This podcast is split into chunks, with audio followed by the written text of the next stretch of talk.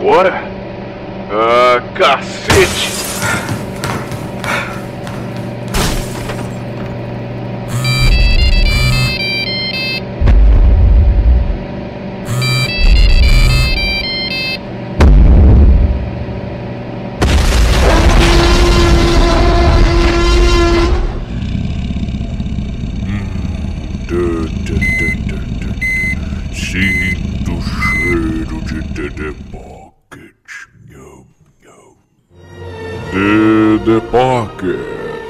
Comece essa merda.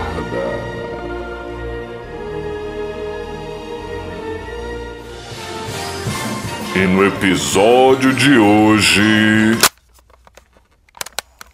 Acho que não vai dar tempo de falar tudo, porque senão vocês vão ouvir um programa de 10 dias, entendeu? A gente queria citar mais ainda, mas o Brasil, a gente vai ter que deixar a terrinha da garoa para outro episódio. Então fiquem ligados, porque no próximo a gente vai entender como é que um meteoro caiu em Brasília. Porra, o dia pra chover. Que merda, cara.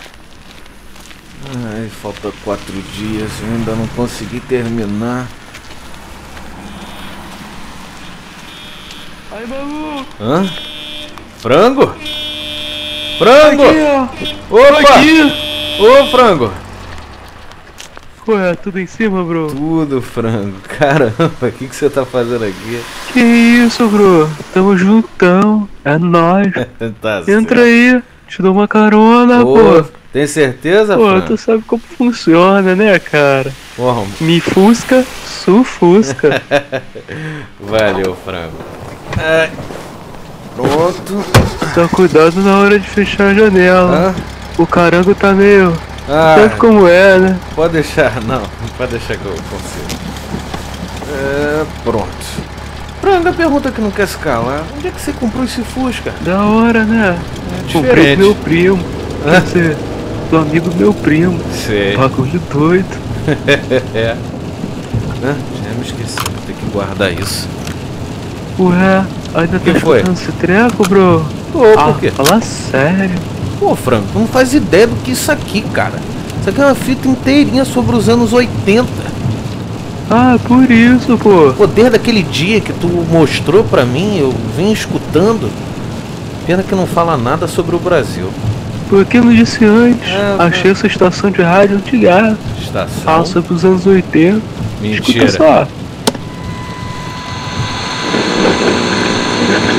Ok, 102,1 Folha FM é número 1 do seu rádio e o Clube 102 até às 6 da tarde, trazendo aí umas musiquinhas legaisinhas pra você curtir.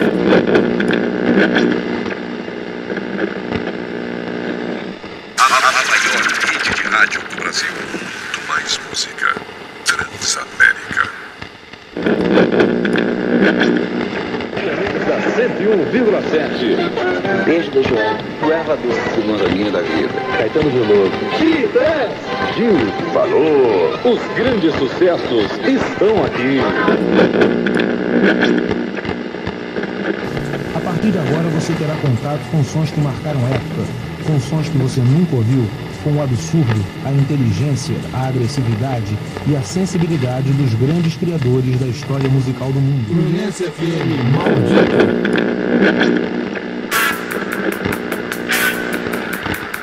Você está escutando. Os anos 80. Todo dia insônia me convence que o céu faz tudo ficar infinito. E que a solidão é pretensão de quem fica escondido fazendo fita. Olá, aqui é o Mandrake ok, você venceu batata frita. Opa, bota o salzinho aí. Esse mais. Zorak chegando no Fusca e quem diria que ser parado pela polícia daria o nome pra uma banda.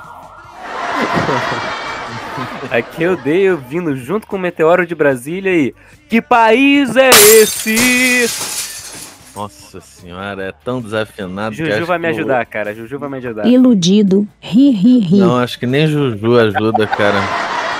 Enfim, estamos de volta aqui. Lembrando que essa é a parte 2 dos anos 80. A parte 1 a gente fala sobre todo esse aspecto musical internacional. E agora a gente vai falar sobre aqui o nosso querido Brasil, né? Nossa terrinha da garoa, né? Como o Zorak fala. Vamos dar continuação a esse programa maravilhoso falando sobre a parte 2. Que tem muita coisa para falar, não se engane não, tá? Lembrando para seguir, nos seguir nas nossas redes sociais, é muito importante, vocês vivem Olha lá, ó, esquecendo ó, disso. ó, o Instagram. Tem que seguir É, lá. o Instagram, Facebook, que é lá que você fica sabendo das novidades, dos programas, qual vai ser o próximo. Não Não esquece de esquece, acessar lá. o site ou dar uma olhada no blog. Sempre tem postagem nova toda semana. Exatamente, então não vai esquecer. Então, como já diz o Zorak, entra no Fusca, porque a gente vai embarcar numa jornada extraordinária por essa terra maravilhosa chamada Brasil.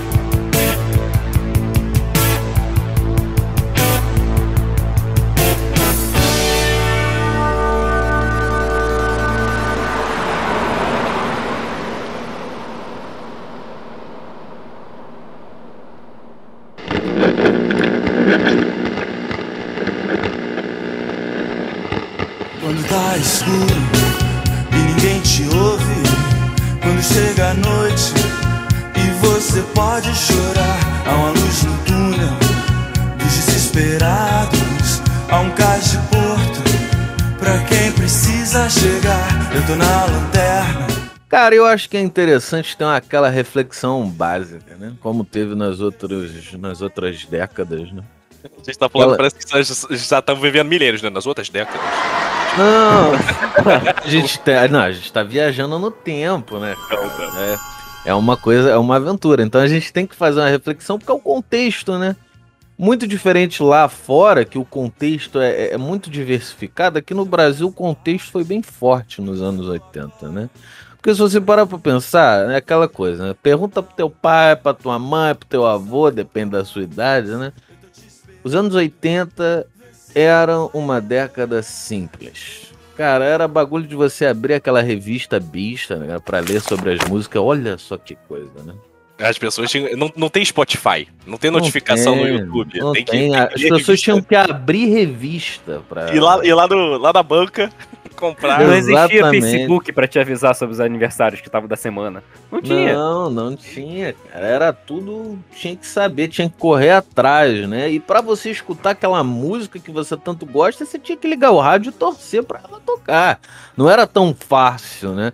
E é aquela coisa, né? Os músicos dos anos 80, a gente pode dizer que eles não precisavam ter toda essa apelação que tem hoje em dia, que é eletrônica, aquela coisa, é apertar botão, é mixagem. Não. Ah, assim como no internacional, o nacional era muito diferente, né? Eu- eu não precisava apelar pra palavrão, é sex appeal que tem muito hoje em dia. Não. Nos anos 80, as músicas eram criadas e eram pensadas e eram boas só por, por si só. né? Era aquela coisa, né? De jovem para jovem, né? Porque os músicos que, que criavam toda essa, essa introspectiva, todos tinham ali a sua faixa de 22, 23, 24 anos, né? E faziam para públicos assim. É como a gente vai ver um pouco mais à frente, né? Mas também, por outro lado, né? Tem gente que considera como uma década ridícula, né? ou a década perdida também, também tem. É, tem, tem, tem muitas formas de se lidar. É porque, assim, a, a gente aqui no Brasil, a gente passou por muita coisa, né? A gente pode É. falar sobre regime militar e tudo mais. Coisa que a gente já deu lá um pitaco nos anos 70. Se você não assistiu, assiste lá. Mas aqui a gente ainda vai ver essa forte influência.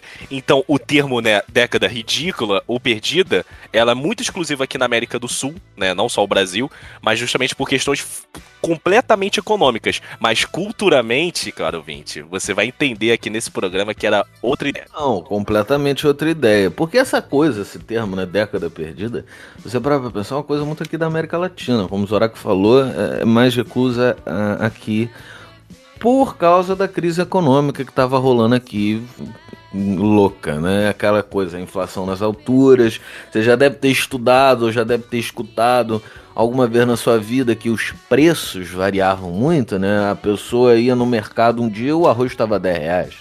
No, no, no outro dia o arroz estava 50 reais. Ou, então, ou no tinha... mesmo dia, no mesmo dia de noite, estava caro. Exato, né? Era aqueles, aquelas coisas que a gente não vê mais hoje em dia, né? Que aquelas máquinas de etiqueta jogar tic, tic, tic, tic, e o nego botava por cima e mudava o preço a rodo. Nossa, que Entendeu? loucura, cara. Que loucura você ter uma, uma moeda variando, que era cruzeiro, era cruzada, era cruzada. Não, até hoje eu não entendo nunca nada. Entendi, nunca entendi nada disso. A gente, eu só sabia que eu, eu soube pela primeira vez que o Brasil teve outra moeda antes do real, foi vendo, assistindo Chaves. Não, porque teve um cruzado e vou pegar isso e vou comprar um sanduíche de presunto. Cara, foram, cara, foram seis moedas, cara. Foram seis moedas em dez anos, cara. Foi de 84 a 94.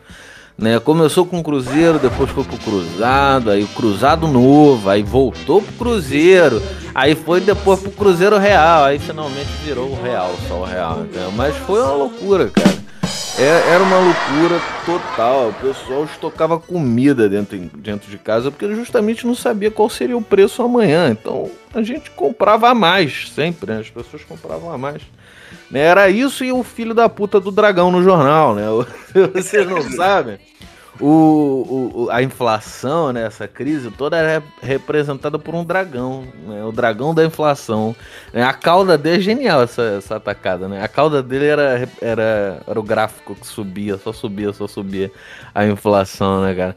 Mas era nesse tempo, era nesse, nessas crises que viviam-se os adultos, né? Os responsáveis nos anos 80. Por isso que muita a opinião diverge. Quem era jovem nos anos 80, ali nos seus 20, 18, 17 anos, porra, achava a década maravilhosa, achava, pô, pitoresco o bagulho. Agora, quem tinha conta para pagar, quem tinha boleto, quem sustentava a família, quem sustentava, né, quem já, já trabalhava ali pela sua faixa de 30, 40 anos, aí ela vai ter uma opinião meio diferente, ela vai falar que não, foi uma década perdida, foi horrível. Foi Esses uma merda. malditos, enxeridos, como é que é esse cachorro falando? Não, Mas o, os anos 80 acontece, tipo, é muita revolução ao mesmo tempo, né? O que aconteceu lá nos anos 60, nos Estados Unidos, que a gente fala, ele meio que só vem acontecendo no Brasil nos anos 80. Então, porque, tipo assim, aqui dentro da, do nosso Brasil varonil, nosso vamos botar essa nossa seleção canarinho, a gente, a gente não tem nada muito forte de cultura desde, sei lá, o movimento Tropicália. Então, quando, quando vai ocorrer nos anos 80, isso é um pouco mais para frente, mas só contextualizando, quando vem o primeiro Rock in Rio, então, to, todo esse movimento que começa a vir de música e de cultura pro Brasil, ele é extremamente forte. A gente pode ver, por exemplo, na, na TV, na comunicação, coisas que já estavam mais no dia a dia do brasileiro. Você vê, a, a primeira transmissão colorida de, de TV foi a Copa de 70. Então, até isso, como no Brasil tudo chega um pouquinho atrasado, né? A gente brinca. A, a TV colorida, assim, para tudo só vai chegar nos anos 80. E ainda era uma época muito complicada economicamente para todo mundo ter TV. Então, isso ainda, por isso que o rádio ainda era muito forte nos anos 80. E porque rádio era barato. O rádio é um negocinho pequenininho, do arpilha funciona o rádio. Então. Totalmente oposto do que a gente viu na parte 1, que o rádio ele já estava, um, um, veículo já estava crescendo e ficando no mesmo nível do rádio, que era a TV. Né? Já no Brasil, o rádio ainda predominava com tranquilidade, né? E yeah, yeah. a gente vai ver início de programas muito fortes. Vale aqui já comentar do Chacrinha.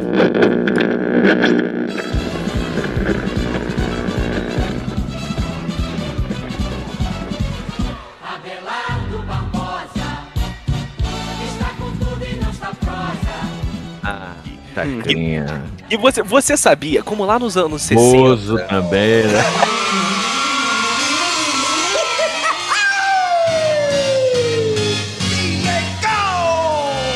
Alô, criançada, o Bozo chegou! Trazendo alegria pra vocês e vovô! Estamos trazendo muito amor! Já famoso. Mas assim, lá nos anos 60, 70, você vai ver os Beatles dominando toda a TV lá. Aqui, o nosso hoje Domingão do Faustão, né? O Caldeirão do Hulk, o Chacrinha. Se tinha uma banda no Chacrinha, você sabia, essa banda é boa. Então, então a gente bandas vai... tocavam, né, cara, nesse, nesse show, né, nesses programas de TV. Eu lembro, cara, de ver, assim, não dos anos 80, mas eu lembro que uma banda que sempre tocava nessas coisas e era um- uma febre, já não é nos anos 80, é 90, mas, pô, vale a pena comentar. Pô, era o. Pô, Mamonas Assassinas, cara. E os caras os cara Foda aí. sempre tocavam nessas, nesses programas de TV, sempre fantasiado de perna longa, chapolim colorado. Era um bagulho meio doido. Mas, cara, o o importante é que a inocência, é, podemos dizer assim, que o politicamente correto nessa época não existia. Então, era zoeira atrás de zoeira, era brincadeira atrás de brincadeira. Então, era aquela coisa, quando a gente fala que é uma época simples, é simples nesse sentido também. Não tinha freio, meu irmão. Era você zoando, zoando e não tem essa coisa de ah, estou ofendido. Não, era zoeira. Cada um, todo mundo zoava todo mundo. Então, é, isso era bem visível nos programas de TV. Muito visível. Afinal, fica quieta, Eliane, não era o bagulho da Xuxa? Não, é. Você Aham, tá- Cláudia, você tá lá. Cláudia. Aham, Cláudia, você tá lá. Foda-se, entendeu? Foda-se. Mas isso, isso que é uma coisa que chega a encantar, porque o que acontece? Se você olhar o Brasil nos anos 80 em termos de música, você fala assim, cara, parece tipo um do it yourself, tá ligado? Do rock, do punk. Exato. Só que, tipo assim, ele caiu da zoeira, né? Brasil cai da zoeira. E não ca- e, obviamente tem o cenário punk, que a gente vai comentar mais pra frente, do rock. Mas, assim, música muito popular, músicas que estouraram no Brasil, são bandas que, tipo assim, a ideia era divertir, rir, zoar, brincar. Por quê? Porque como a gente viveu muito tempo do regime militar, a ideia era, tipo assim, cara, agora eu não quero fazer músicas de, de reflexão ou daquela construção que crítica social foda. Não, a ideia é zoar. Entendeu? Então eu vou, chutaram o balde. é, então eu vou fazer, sei lá, música com palavrão, música que fala de sexo, música que fala de coisas no duplo sentido, e até nas crianças a gente vai ver isso, né? Essa geração cresceu ouvindo a música muito bizarra. A gente fala, caraca, Exatamente. como que essa geração cresceu cresceu? forte, né? Cara, a verdade é que ninguém aguentava mais os milicos, né, cara? Ninguém aguentava mais eh, essa coisa, essa censura, o regime. E nos anos 80 o pessoal botou tudo pra quebrar. Falando, não, foda-se, agora a gente vai falar mesmo, vamos cantar mesmo, é merda, é palavrão na música, entendeu? Mas tudo sutil, mas é, surgindo um, músicas que diferem muito da MPB clássica, né? Na Jovem Guarda clássica que a gente falou nos anos 60, ali nos anos 70.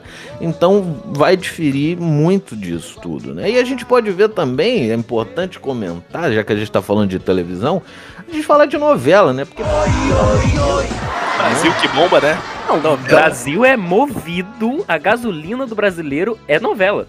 E BBB. é novela. E, e BBB, não podemos esquecer. Mas aí nessa época, com certeza novela. Fala aí, mano, você tem algumas músicas que estouraram com, com novela?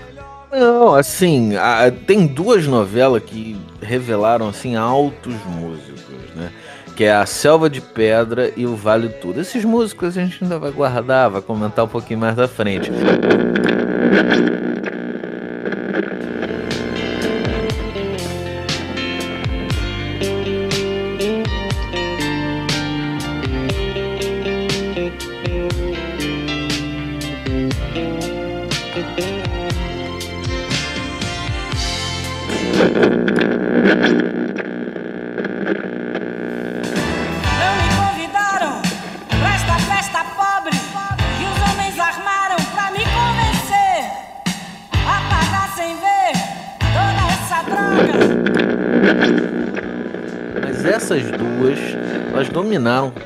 Completamente o- a TV brasileira. Porque lembra-se, né? A gente tá falando de uma época que a pessoa não tinha muito o que fazer, né? ou escutava rádio ou via novela. Então, então as pessoas viam muito TV, né? Então a- é- é- se tornou algo muito lucrativo na época. E as novelas mostraram aí. E, porra, posso dizer que até 2000 elas predominaram bem. A gente viu aí depois a Malhação Não, e não, outra. é, meio, meio filme forte. Qu- Quantas músicas a gente vai ver lá na frente de 2000 estouraram por Malhação e nessa época a a gente coisa. estar falando, você tipo, ah, não, não chega tanto. Mas sim, se você lembra da Malhação, lembra do Charlie Brown, então não deixa de ser uma novela, entendeu? Não deixa de ser ali um veículo que aquela música ficou impregnada na nossa cabeça. E a gente lembra até hoje da Malhação. Você pode até não lembrar da- qual é o nome da música ou quem canta, mas se, se- se você escutar a música, você vai falar, pô, música da Malhação, certeza. Pô, música de consultório de dentista que a gente fica lendo o quadrinho da Mônica. É tipo aquilo. E depois, é que eu, eu lembro, eu lembro do outro programa que foi comentado do vídeo show.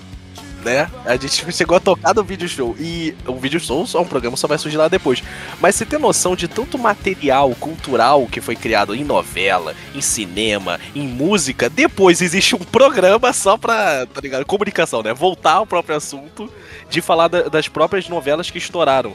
E, é- e essa- essas novelas que, que foram, elas vão lançar hits, vão lançar as próprias músicas. E quem nunca viu assim? Eu, eu já vi da casa de vovó, tá? Já vi LP só da novela. Eu falo, caraca, essa gostava da novela. Tinha, minha mãe também tem, cara, esses LP. É, LP de novela, né? Que bagulho bizarro, se você parar pra pensar. Porra, caralho, um programa maneiro. Pô, vou pegar o LP daquele programa. Caralho, tá ligado? Não, é, é- é anos 80, entendeu? Não tem o. É Japão. Você não tenta entender porque é Japão. Então, é anos 80. Não tenta entender. É os anos 80. É simplesmente você aceita, né?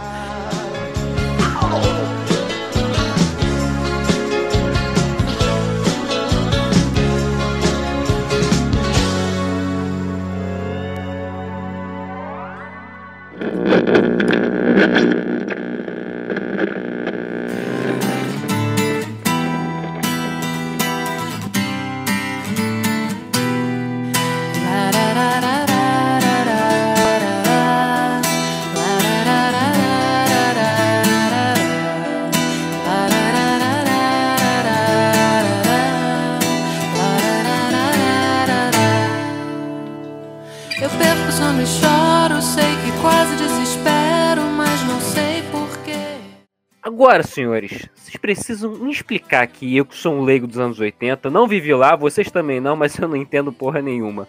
Cara, como é que foi esse movimento de, de, de tropicalismo, é, a bossa nova, como é que foi esse- o, o, o rock, o- os anos 80 musical, o rock brasileiro? Interessante, é interessante você falar isso, porque o tropicalismo e a bossa nova já foram movimentos lá nos 60, nos 70. Aí você para pra pensar, porra, será que existiu algum movimento relacionado ao rock? Porque tropicalismo e bossa nova não tem nada a ver com rock. Será que existiu algum movimento de rock? E a resposta é não. Acabou. não existiu nenhum movimento. Meu. Deus, de rock. Não, não existiu, é claro. Existiu alguns grupos, algumas bandas assim que influenciaram, mas um, um movimento assim, não, não, não chegou a esse nível aqui. O do it yourself sim influenciava aqui no Brasil, mas não a, a esse ponto, entendeu? Isso é importante frisar. Mas o que podemos dizer assim, o que surgiu, né, que só foi ser nomeado lá para os anos 90, mas o B-Rock, né, o rock brasileiro, né, esse sim, nos anos 80, porra, pá, explodiu. Apesar que já existia bandas lá nos 60 e 70 de rock, mas foi nos anos 80 que realmente, se você parar pra pensar, o rock explodiu. Mas como é Hum. que isso, isso foi desenvolvendo? Quem, quem foram os principais atores do, do, do- tipo do rock no Brasil nos anos 80? Porque você Olha. só falar assim por alto, você não, as pessoas não têm noção. Eu acho que falar de uma, uma música ou uma banda que impacta é, muita gente, ato- atores, sei lá. É, é, eu, eu lembro de, eu lembro de uma música que vocês me comentaram ho- hoje mais cedo, que vocês falaram da Menina Veneno ou alguma coisa assim. Não, não lembro se é rock, mas tipo, tá ali. Tá naquela, naquela, naquela, nesse âmbito. É Porque se você parar pra pensar, né, não existe música que é um gênero único. Tá? A música, se você parar pra pensar, ela é, ela é composta por vários gêneros. Né? Ah. Cada, cada parte, se você pegar de 10 em 10 segundos, cada solo, cada parte, existe ali uma variação, uma influência. É muito difícil você pegar uma música e falar, não, isso, isso aqui é só heavy metal. É Não. simples e puramente. não, não- Isso não aqui é só new wave. Não, não, isso é impossível. Existem outras influências e a menina veneno não deixa de ser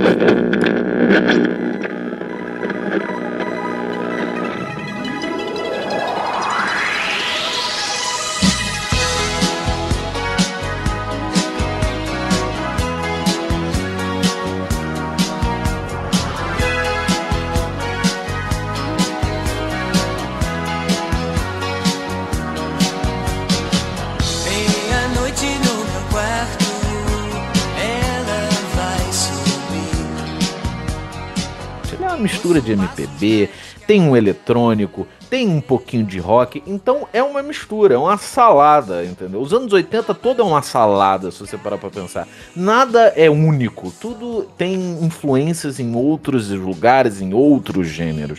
Né? Agora, a gente pode marcar um início, né, Zorak? Assim, um início, assim, um marco zero, acho que foi com uma banda, né? Foi a Vimina. Essa banda. Ela, ela, ela, ela, ela revolucionou, sabe, no quesito? Eles importaram. Eles importaram um britânico. Entendeu? Começou aí, tá ligado? Porra, Eles quer, quer estourar mesmo. Vamos pegar aqui essa porra de invasão britânica, só acontece nos Estados Unidos. Vamos pegar essa porra aqui, vamos pegar um britânico aqui, vamos botar aqui no Brasil, vamos falar, e aí, compadre? Entendeu? Como Vamos é que trazer um rola? Beatle. Vamos trazer um Beatle. Não, e aí, com, na banda né, a gente vai ter ali o Rich, que é depois o cara que faz o lançamento de sucesso, o Menina Veneno. Que É, a gente conhece faz. muito bem. Que é essa, essa musiquinha que dominou a rádio lá nos anos 80. Não, lá Bruno, no- teve uma história, teve uma história parecida com a do Queen que a gente viu no filme, né? A música grande, mais de cinco minutos. Nunca vai tocar na rádio essa merda, né? A primeira, a primeira vez que o Rich apresentou esse hit da Menina Veneno, teve essa história. É, aí, co- como toda música nos anos 80 e 90, o que, que a gente faz quando uma música não vai pra uma gravadora? Vamos pra outra gravadora. É? Eu vou- Importa. Vamos pra uma que aceite. E teve uma que aceitou, botou no rádio, mas sem revisão. Tu pensa assim, Dale, tu, tá com a fita, bosta, assim. Aquela, aquela fita, entendeu? Que tu comprou ali na feira do seu Joaquim. Tu tá ali com aquela fita, entendeu? Que não tá editada, não tá remixada, não tá nada, tá cru. Tu gravou no teu banheiro, pô. Aí tu, tu foi. Tu entregou pra rádio e falou, então dá uma escutada. Se tu gostar, eu dou uma mixada, a gente grava no estúdio, pá.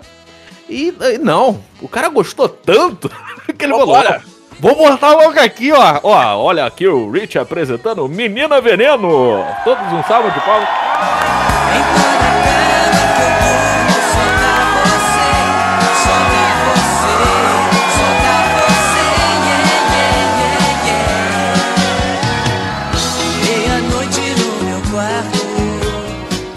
E estourou. O pessoal adorou essa porra.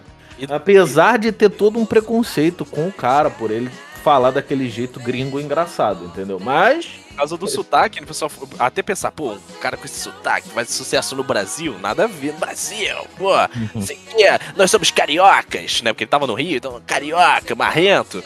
Mas isso, isso é uma coisa que você comentou, Mandrake, importante, porque era uma tendência das músicas brasileiras terem dois, três minutos, não passava muito disso. Então quando vem o Menino Veneno que tem quatro, cinco minutos, as músicas nem é tão maior, mas um pouco maior, a pessoa já, meu Deus, peraí. Porque a gente, a gente não tinha esse costume aqui dentro. Mas gente, você tava aproveitando, falando de, de personagens e pessoas que passaram, a gente vai falar quem surge ali já no iniciozinho, antes também, é o Lulu Santos. Nada do que foi será de novo do jeito que já foi um dia. Tudo passa, tudo sempre passará. Na vida vem em ondas como um mar. Pô, fez É, conhece. E também Esse fazia conhece bem. parte da Vimina, pô. Que tava lá Rich, Lulu Santos, que, pô, né, vamos ver, mano, o cara é foda, né? Cara manda até hoje, né, cara, no The Voice lá. Quando eu vejo coroa, o cara no tá The coroa, Voice... tá Porra, mas, mas tu vê aquele cara no The Voice, tu não imagina que o cara nos anos 80 era o co- colírio da Capricho, tá ligado? Era um bagulho assim... Parava quarteirão, entendeu? Lulu fucking Santos. Era um cara que nessa banda ele era o vocal e a guitarra, né? E, cara, sem palavras pra falar sobre o Lulu, entendeu? A gente vai falar um pouquinho mais à frente ainda sobre o Lulu, quando a gente falar sobre a Surf Music. Bom, e continuando falando sobre a Vimina, né, temos aí o Luiz Paulo, que faz os teclados, né? E né, o João Luiz, né? Ou... Quem é João Luiz? Quem é? É, né? O, Sei. o famoso Lobão, né?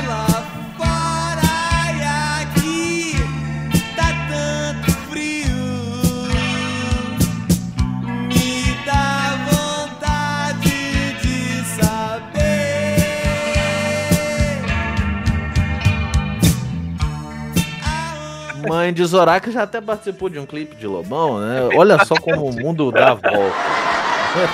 Se você ver aí o clipe do Lobão, o... depois que o Lobão depois vai fazer carreira só, o Vida Bandida, lá no início.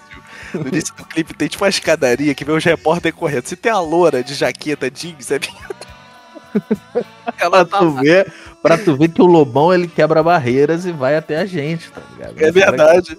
Gente como a gente, né? Aque- aquele programa, eu tô dois apertos de mão do Lobão. Cara, esse que criou um hit, uma das músicas mais famosas do Brasil, que é o Me Chama, entendeu? O nome do álbum é fantástico. Eu acho que nos anos 80, 90, brasileiro tinha criatividade pra fazer nome.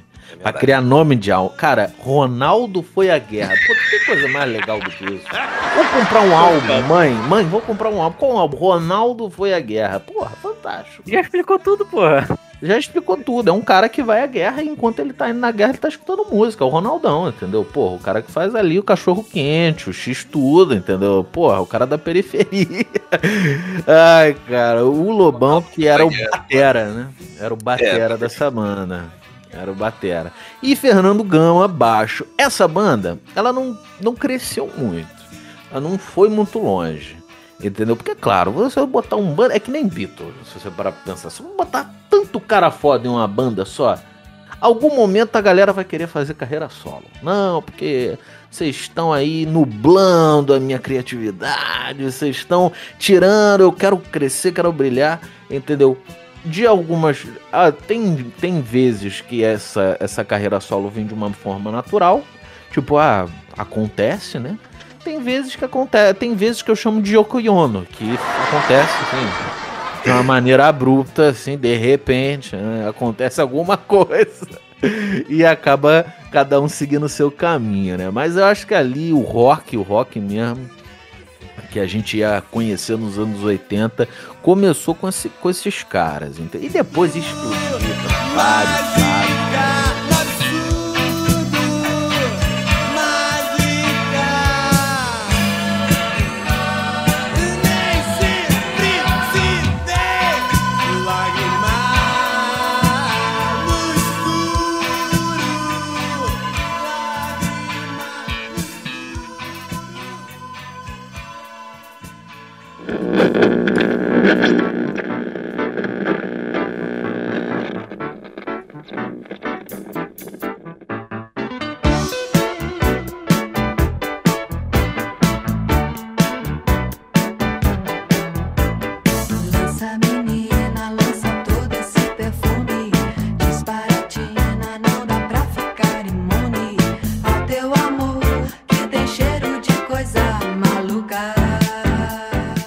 O importante a gente comentar é que, assim, dentro dessas bandas que a gente vai começar a citar, grande maioria delas, na verdade quase todos, apoiavam o movimento das diretas já, tá? Que era o movimento contra o regime militar, da censura dessas músicas, porque eu imagino você ser um artista e você passa na mesa, não sei o que, quer fazer uma coisa legal e pronto, censura. Não, não pode, porque não pode. Entendeu? E aí a gente vai ver aquilo que a gente já viu antes no, no regime militar, das músicas entre linhas, as coisas escondidas, mas essa galera inteira artística desse cenário apoiava esse movimento, que a gente já dava pra notar que as letras elas já tinham alguma coisa, alguma coisa escondida. Você vai notar ao longo do programa. Porque é aquela história, né, Zorak? Pô, pra você botar o brasileiro fazendo música boa, você precisa de alguma crise, você precisa de alguma merda muito grande. Problema, precisa de problema, tem que ter problema. Entendeu? Então a direta já nada mais, nada mais foi do que um movimento que alavancou tudo isso, né? Uniu e, e teve o que criticar, né? Teve o que falar. E as bandas aproveitaram todo esse movimento pra falar disso, né? Mas a gente tá falando de direta já, a gente tá falando de música, né? Peraí, a gente tem que é, fazer aqui um, um pause break, porque se a gente tá falando das músicas, se a gente tá falando, se a gente tá entrando nessa época, a gente não pode deixar de falar do surf music, né? Que também foi muito importante, que também fez parte ali do carioca, entendeu? Fez parte assim que é, podemos dizer que conquistou o Brasil inteiro, mas para falar né, da- dessa, eu acho que é interessante a gente entrar no Fusca, né, Zora? Vamos entrar no Fusca, pega aquele, aquela prancha bacana, bota ali no teto do Fusca, amarra essa bodega, entendeu? Vamos aqui, deu, ó, vou, vou botar aqui o banco, vou empurrar o banco, entra aí pra atrás, frente poder passar, pra frente, porque essa porra desse carro é apertado, pô, a gente entra aqui, liga o rádio e a gente vai pra uma praia. Por que você tá falando de surf music? Ó, tá sentindo cheiro de maresia? Tá sentindo cheiro de mar? Né, A gente tem que estar numa praia pra falar de surf music, né?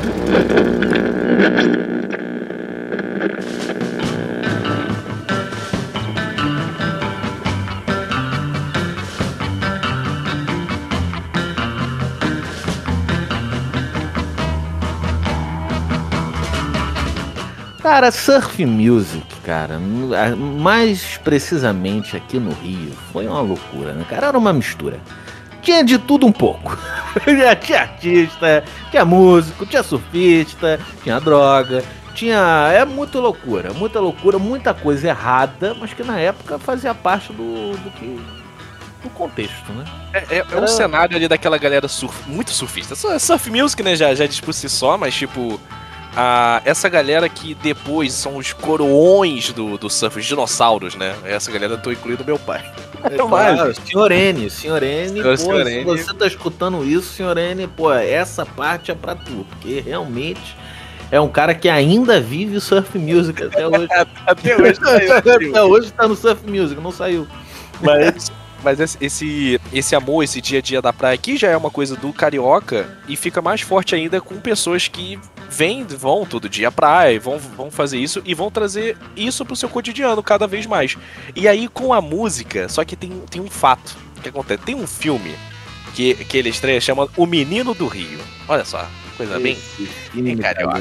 É bem sessão da tarde esse filme, hein? Aí é um filme que fala sobre aquela coisa, amor, juventude, sexo, estilo de vida do carioca, que é o cara marrento, entendeu? Chega lá na praia, chinelão, Copacabana. Você consegue ver isso na capa do filme, cara. Jovens só queriam surfar, velejar, voar, cantar e fazer amor. Não necessariamente nessa ordem. Então era loucura. Pode ser o contrário. Pode ser, pode ser. Mas é, foi esse filme que ele foi eternizar músicas muito famosas como Do Menino do Rio de Caetano Veloso e De Repente Califórnia de Lulu Santos. Bota no rádio aí, Lu. Bota no rádio Lulu. Bota no rádio Caetano, Juju. Pelo amor de Deus. Menino do Rio, calor que provoca arrepio, dragão tatuado no braço, calção corpo aberto no espaço, coração de eterno. Garoto, eu vou pra Califórnia Viver a vida sobre as ondas. Você é artista de cinema. O meu destino é ser estar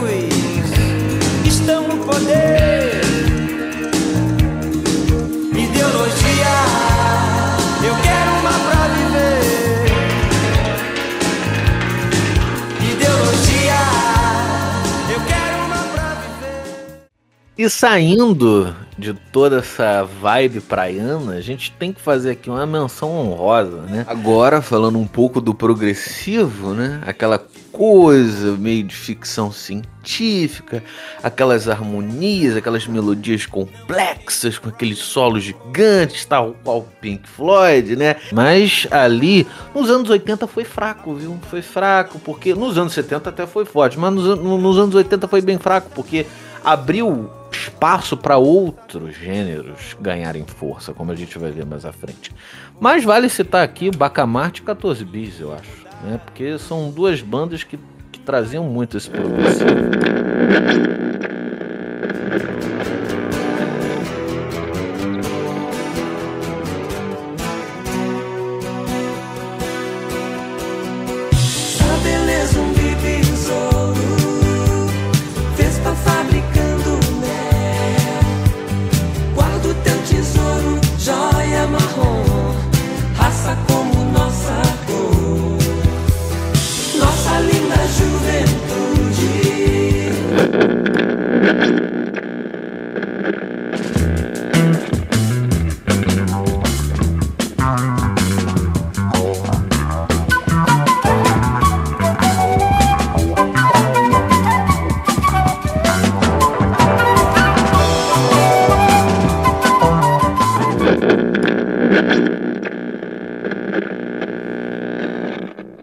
Bandas que fiz, botaram, botaram seu nomezinho na história, mas é aquilo que a gente falou um pouco mais cedo, tipo, depois, depois que acontece o pós-regime militar, a galera já tava enjoada de milico, a galera não queria saber de tanta crítica, a galera queria curtir. Então, essas bandas que puxam algo mais reflexivo, elas vão dar, um, vão dar uma queda, mas não tira o legado dessas duas bandas. Não, não tira, não tira. Porque no- o pessoal dos anos 70, né? é O rock progressivo, com aquela característica dele, daqueles solos, daquela coisa grandiosa, isso ficou ficando um pouco ultrapassado aqui no Brasil nos anos 80, né? O pessoal queria escutar aquela crítica crua, aquela coisa pesada, principalmente por causa dos milicos, né? Eles queriam algo novo, o brasileiro tava precisando de algo novo, entendeu? E, e justa, eu acho que o rock paulista, juntamente com, com ali o Meteoro de Brasília, que a gente ainda vai comentar, ele trouxe um pouco desse novo, né? A gente é importante fa- falar, se a gente falou do surf music dos carioca, né? a gente tem que falar da vanguarda paulista que também predominou muito essa época, né? Com, com o tal do Itamar, que foi o líder desse movimento, basicamente, né? E trouxe aí a rádio, alavancou várias bandas maravilhosas dessa, dessa vanguarda doida. Né? A gente pode citar aqui o Traje a Rigor.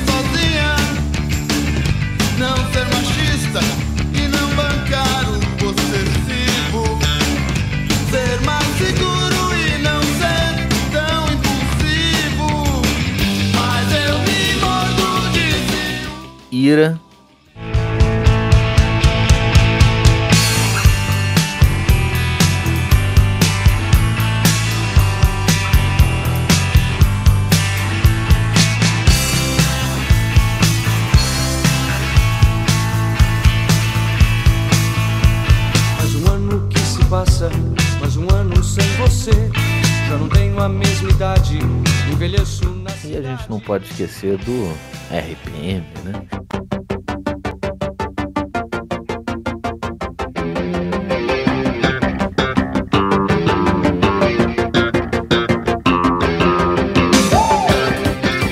que tinha seus traços do tão conhecido New Romantic, que a gente já começou, comentou lá na Europa.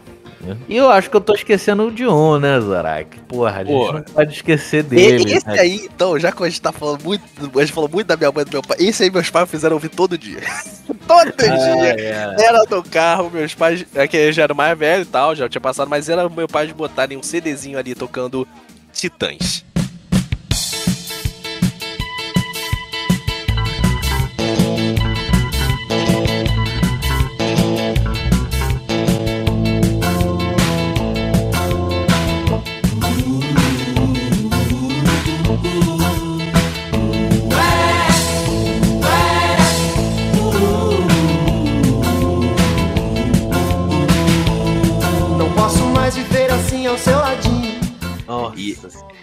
E, essa, e essas bandas, o, o engraçado é assim, todas elas, como atestado, mas principalmente o RPM, eles sugam aquilo do, do rock europeu, principalmente inglês. Então a gente vai ver ali também aquelas coisas que a gente já viu no outro programa ali do Internacional. A gente vai ver ali um pouquinho e fala, cara, isso meio Sex Pistols ali no rock, a coisa mais forte. Você vai ver um Beatles ali no meio você fala, cara, é uma mistureba desse rock europeu. Mas voltando a Titãs, a Titãs é uma banda tinha nove malucos, entendeu? É engraçado que essas bandas tinham gente pra cacete, tinha gente pra dedéu, né? Não, e é engraçado, e engraçado você ver a galera que tá na mesma banda. Vol- Volta e meia, tem a pessoa que fala, peraí, tá aqui. Não, ele tá lá. Você aí achando que Backstreet Boys tinha muita gente. Não. Titãs já tinha nove já, Pô. Titãs com nome tem mais que BTS. Os caras já estavam em outra época lá atrás. Mas, ainda você vai ver um desses integrantes do Titãs, que depois só vai lá nos anos 2000 estourar, estourar sua carreira solo, é o mestre não do Reis. Estranho é gostar tanto do seu all-star azul. Estranho é pensar que o bairro das Laranjeiras satisfeito sorri quando Quando chego ali e entro no elevador, aperto um 12 que é o seu andar. Não vejo a hora de te encontrar, continuar aquela conversa. Alô, alô, marciano. Aqui quem fala é da terra. Pra variar, estamos em guerra. Você não me imagina a loucura. O ser humano tá na maior fissura. Porque tá cada vez mais down no high society. Down, down, down. Tem certas bandas que se você hoje escutar, você pode dizer e falar, é a cara dos anos 80. É, é a cara.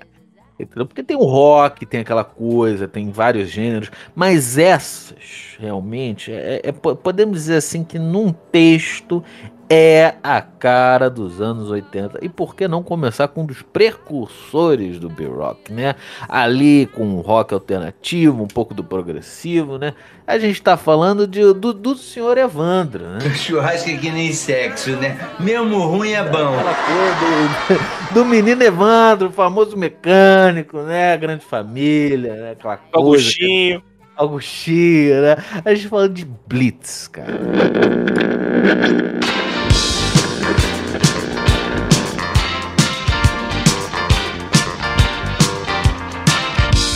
Essas noites você sai caminhando sozinho, de madrugada, com a mão no bolso? E você fica pensando naquela menina. Blitz Era. foi uma, uma banda que estourou. É porque acontece, eu até falo isso no início do programa. Blitz surgiu assim, né? Blitz foi ali, a, a galera foi se encontrar na casa do Lobão. E o Lobão ele morava. Eu até, eu até esqueci onde, eu, eu acho que é. Eu esqueci o, o nome do bairro. Mas você, onde o Lobão morava, tinha sempre Blitz. E aí ele sempre passando lá pra, pra ensaiar, pra trocar ideia, pra sair, tinha que passar pela Blitz. E toda vez lá, pá, Blitz, Blitz, Blitz, Blitz. Um dia falou, porra. Ah, vamos botar o nome da banda, essa porra. É. O nome da banda o quê? Ah, Blitz. E- e Imagina assim- a merda, né? Num show, tá? Qual o nome da sua banda? Blitz? Porra, cara, que broxol, pô. Caralho. Era que os caras não queriam, né? o- A polícia. Exato, exato.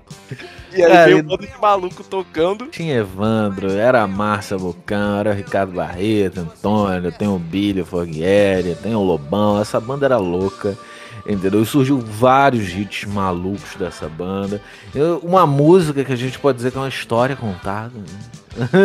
é uma história totalmente musical, né? Que é. Todo mundo dizia que a gente se parecia, tô cheio de tal e coisa, coisa e tal. E realmente a gente era, a gente era um casal, ah, um casal sensacional. Você não soube me amar. Putz, grila. É uma música fantástica, né? Porra, que música que tem batata frita, velho. É, só Blitz mesmo, cara. É Blitz. Só Blitz mesmo, cara. Cara, e os caras quando tocavam nessas casas, no Canecão, nesses lugares, cara, eram filas e filas de carro só pra escutar essa banda, cara. Só pra ter ali um pequeno, uma pequena visão do que era, né, cara? Era fantástico, né? E isso a gente Filas e mais filas só pra ver a galera do Blitz, tá ligado? Exatamente. E tem o trio também, né, Zorak? Ah, a gente, a gente vai aqui puxar então um Kid Abelha.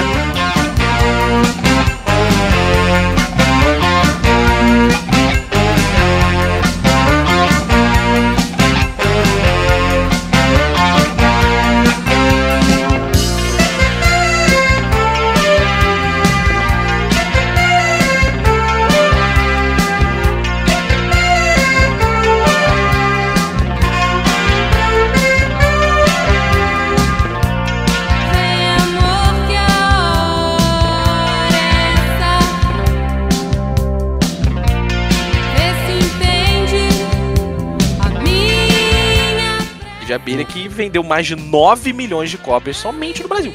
Só no Brasil era o Nil. O Kid Abelha é outra banda que estourou pra caraca na rádio, o tempo todo tocando. Afinal, né, foram eles que nos ensinaram que fazer amor de madrugada não é Ah. qualquer coisa.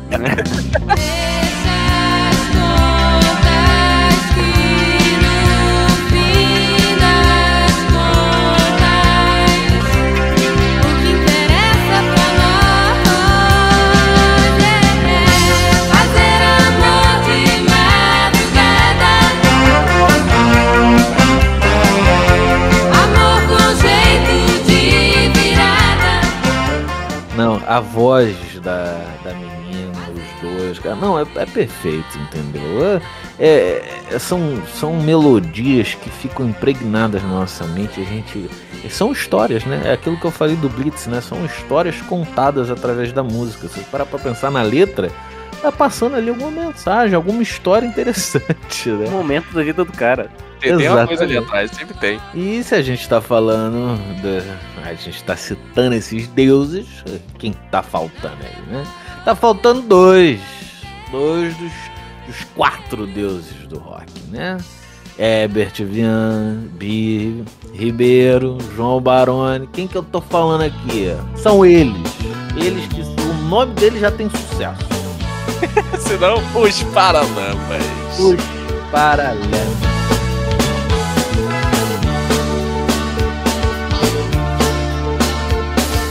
Eu quis dizer, você não quis escutar.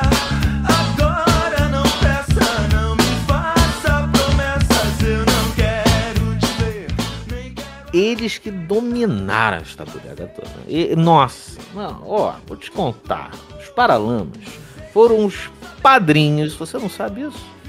Foram os padrinhos de bandas como Legião. foram padrinhos de bandas como, como Capital, entendeu? Os caras, eles eram. Eles sabiam o que eles estavam fazendo. Eles dominavam o que eles estavam fazendo. E dali surgiram músicas que até hoje tocam em novela, até hoje tocam em show, entendeu? Os caras são fenomenais. e meia, eles estão fazendo coisa até hoje. É, eles são muito considerados como a turma do Meteoro de Brasília, mas não, não, não, não confunda as coisas, cara. Os caras são de Serra, Texas, tá? Os caras são lá da casa do cacete. Ô, Ah, o que que é Serra, longe. Texas? O que que é Texas? Você não sabe o que é Serra, Texas? Você Eu não sabe faço o que é longe. Você não sabe o que é longe. Se você não sabe o que é Serra, Texas, você não sabe o que é longe. Então relaxa, né? Cara, e teve também, assim, pra finalizar com chave de ouro, assim, se a gente tá falando de Paralamas, se a gente falou de Blitz e Kid, temos que falar aqui do Vermelho, do Barão, da, daqueles cinco que pegaram a música e, e botaram em outro patamar. Uma coisa assim, lendária. Pode seguir a tua estrela, o teu brinquedo de estar. Fantasiando chegar. O teu futuro é duvidoso. Cazuza. Não, não, não pode dar errado, cara. Sucesso. Barão Vermelho dominou também, foi outra banda que alavancou os anos 80 de um nível fenomenal. Dança, desce balanço, por favor. Me avise quando for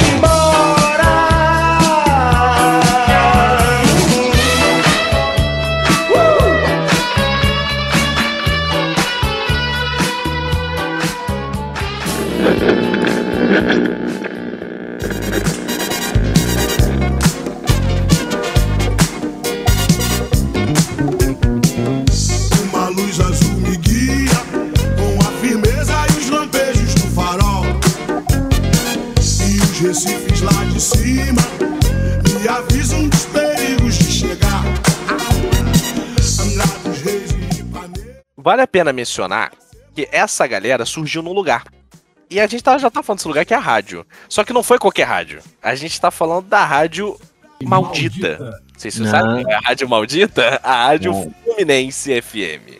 94.9 A Maldita. A número 1 e único em rock and roll. É assim que os caras falam. Toda vez que começaram a falar sempre isso. A rádio, a rádio Fluminense, que assim, agora falando em termos assim, eles estouraram cacetada de banda. Tipo assim, no, no Rio de Janeiro não tinha. Se você queria ouvir rock, era lá que você ouvia. E o DJ Maurício Valadares, ele foi um dos principais, cara. Ele foi o porta-voz do, do rock no Brasil. O, o programa que ninguém hoje tem coragem, tocava música de muita gente nova e não queria saber se era de gravador, se era independente, se tá lá pra tocar. E, a- e até vou falar aqui, ó. Se a Rádio Fluminense era a mãe de muitas bandas, o Circo Voador era o pai, pois foi nele que várias bandas começaram seus shows, sem falar do tio Noites Cariocas, outra casa de show. Mas aí, a gente só vai terminar essa família semana que vem. Você pensa que é só fora que tem família? Não, aqui no Brasil também tem família. pô. Tá aqui Tem a. Fluminense, a mãe, se guardou o pai, Noite Carioca o tio, todo, todo E além de todas essas bandas que a gente comentou, vale ressaltar aqui uma que é a Biquíni Cavadão, que também estourou nessa rádio.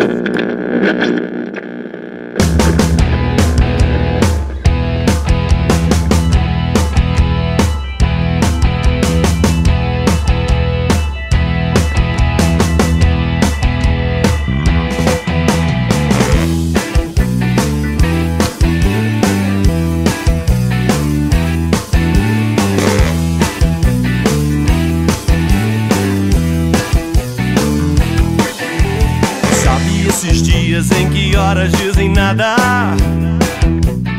É que além daquela mistura já conhecida de gêneros musicais, que você ouvinte já nessa altura do campeonato já deve ter uma ideia, teve também aquela, aquele tempero extra que é um pouquinho de reggae. Se você parar para escutar algumas músicas, você consegue sentir ali um reggae no, no Biquíni Cavadão, né? E cara, essa rádio, cara, foi uma loucura, cara, porque era um, o cara não precisa contexto, não precisa nem perguntar, não, mas não, não, me dá, me dá essa fita que eu boto aqui toque e acabou, meu amigo. Eu, eu acho que a ideia era, era lançar gente, sabe? Eu acho que, tipo, todo momento. Era aquilo, como a gente tá falando.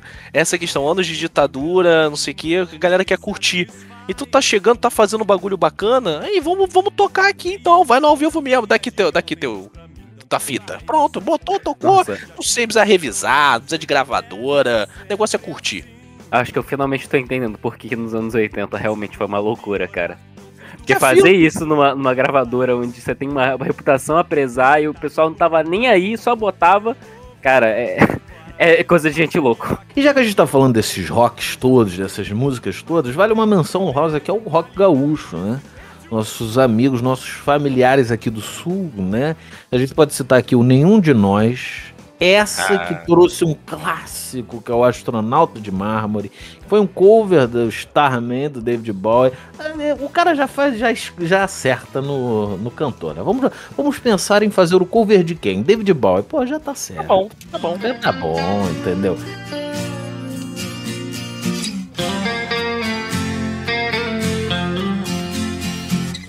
A lua inteira agora é um manto negro. Oh, O fim das vozes no meu rádio. Oh, oh. São quatro ciclos no escuro deserto do céu. Then the loud sound it seemed to fade Came back like a slow voice on a wave of fate. That was no DJ, that was hazy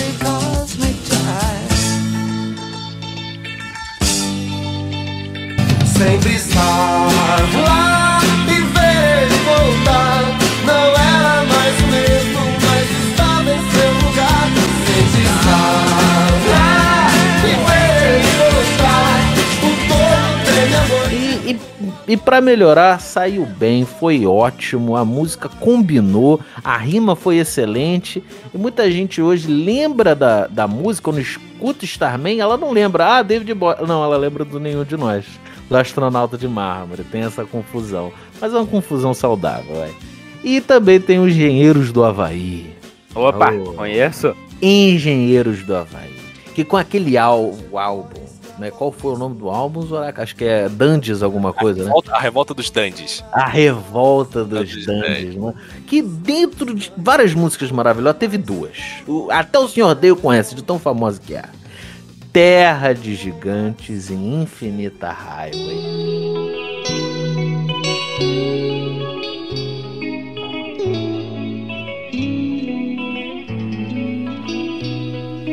Ei mãe, eu tenho uma guitarra elétrica. Durante muito tempo isso foi tudo que eu queria ter. Mas ei mãe, alguma coisa ficou pra trás. Antigamente eu sabia exatamente o que fazer.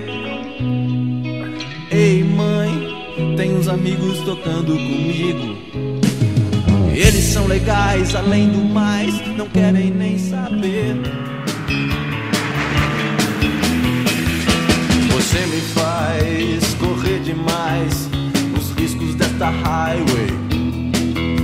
Você me faz correr atrás do horizonte desta highway. Ninguém por perto, silêncio no deserto, deserta highway. que essas duas foram músicas que mas pegando aquele contexto de contar uma história, né? Afinal, mãe tem uma guitarra elétrica e daí começa uma história.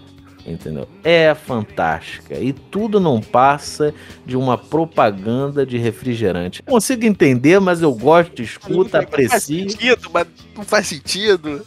Se você parar pra pensar, não faz, mas faz, é, é, é engenheiros. Entendeu? É, é engenheiros, não tem muito o que falar. Highway, infinita highway. Highway, infinita highway.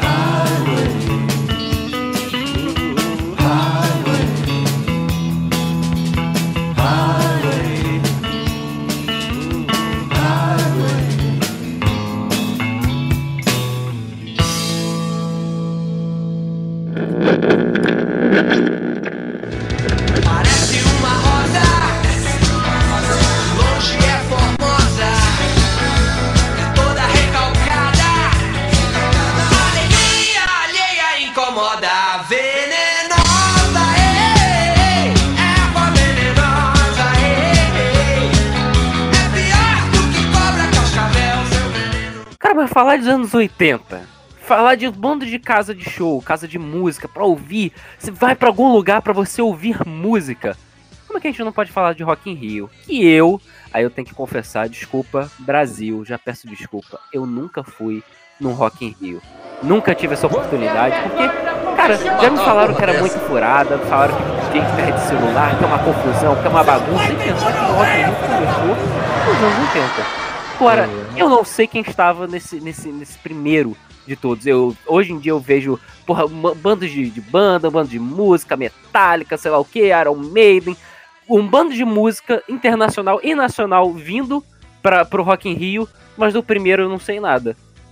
Eu, eu, vou, eu vou tentar, Dave, ser breve, porque Rock in Rio é um bagulho muito foda. é um bagulho muito importante. que merece um programa. Merece um programa, mas eu, eu não vou, eu vou tentar não me estender. Então, vou, vou tentar controlar as emoções. Mas o- Bebe o que uma água, mas fala, mas fala devagar para que Não, os beleza. ouvintes entenderem. nós não tivemos um Woodstock. Então, Aham. a gente sempre teve essa carência, tipo assim, e aí? Quando é que vai ter o grande festival brasileiro? Quando é que a gente Inveja, o ciúme. né? vai ter alguma coisa? Eu não posso, não aguento mais milico. Só que aí o que acontece? O Rock in Rio ele acontece lá em 85. No início de 85. Quando é, tem o fim da ditadura militar, ali já, e a gente vai ter a posse do presidente. Calma, que isso é um detalhe muito importante. Mas o Rock in Rio acontece um dia antes, 11 de janeiro, e aí a gente vai ter. Agora eu vou puxar a lista, vou puxar rapidinho a lista do Internacional. Não vou citar tudo que é muita gente, mas vou Pelo citar o, o que eu consigo lembrar aqui de cabeça: Queen, Iron Maiden, ACDC, Scorpions e Ozzy.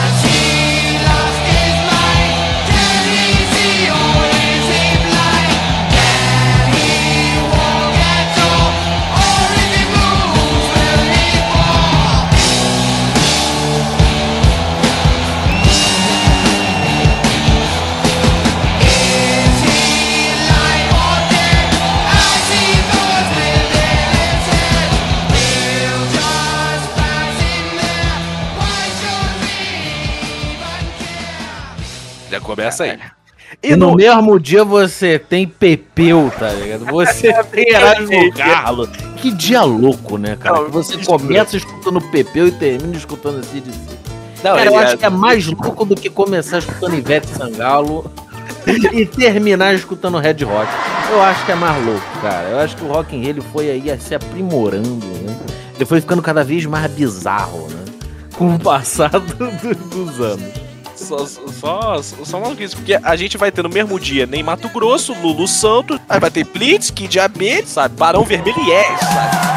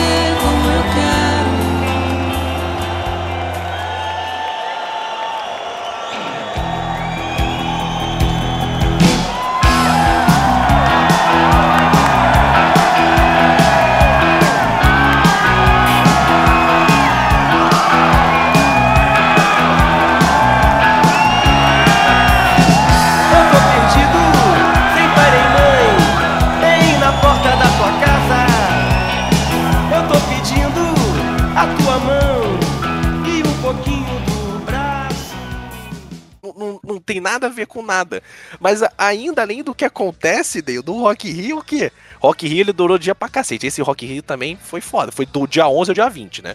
A gente não tem esse Rock Rio todo. Mas Porra, no 10 dia- dias. No dia 15, no dia que era a posse do presidente, o que, que aconteceu com o presidente dele? Você sabe? Você lembra? Lembra da aula de Não, história? não. O presidente Eu- morreu. eu tava dormindo, Seu animal! O presidente morreu. Bateu as botas. Ia ter a posse do nosso, do nosso possível presidente Itamar, só que ele veio a falecer e quem assumiu que foi um susto pra todo mundo foi assim: caraca, peraí. O Sarney assumiu a presidência. E aí. Deu uma alegria e um brochol, tá? É, é, direta já, conseguimos, não sei o que, beleza, Rock in Rio ainda junto, maravilha. E o presidente morreu. E, e o Sarney. E galera, galera, alguém olhou o vice? Alguém, Alguém olha o vice? Ah, mano, foi uma loucura, realmente, cara. Mas, pô, a gente tá falando, parece que foi lindo, né? Foi maravilhoso. Não, não, teve seu lado ruim. Choveu pra caralho. Vamos conversar. Não, choveu pra caralho. Foi um lamaçal. Chegar lá era um porra. Não é que nem hoje em dia. Hoje você pode pegar VRT. Ah, você tá pode pegar ali. ônibus. Tá ali, porra, do lado da Bienal do Livro. Porra, é- tá, tá lindo. É simples você chegar hoje no Rock in Rio. Antigamente, meu amigo, era ônibus que você tinha que pegar, era mula, cavalo.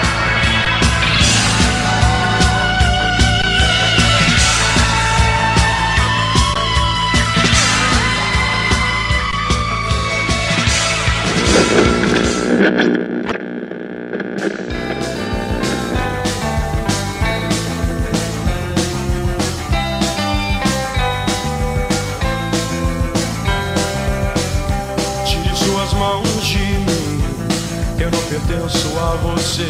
Não é me dominando assim que você vai me. Eu queria fazer uma pergunta pra você, senhor D. Eu queria fazer Tô uma aqui, pergunta. tô aqui. Pergunte-me o que quiser. Queria fazer uma pergunta. Tenta imaginar os anos 80 no Brasil. Tá?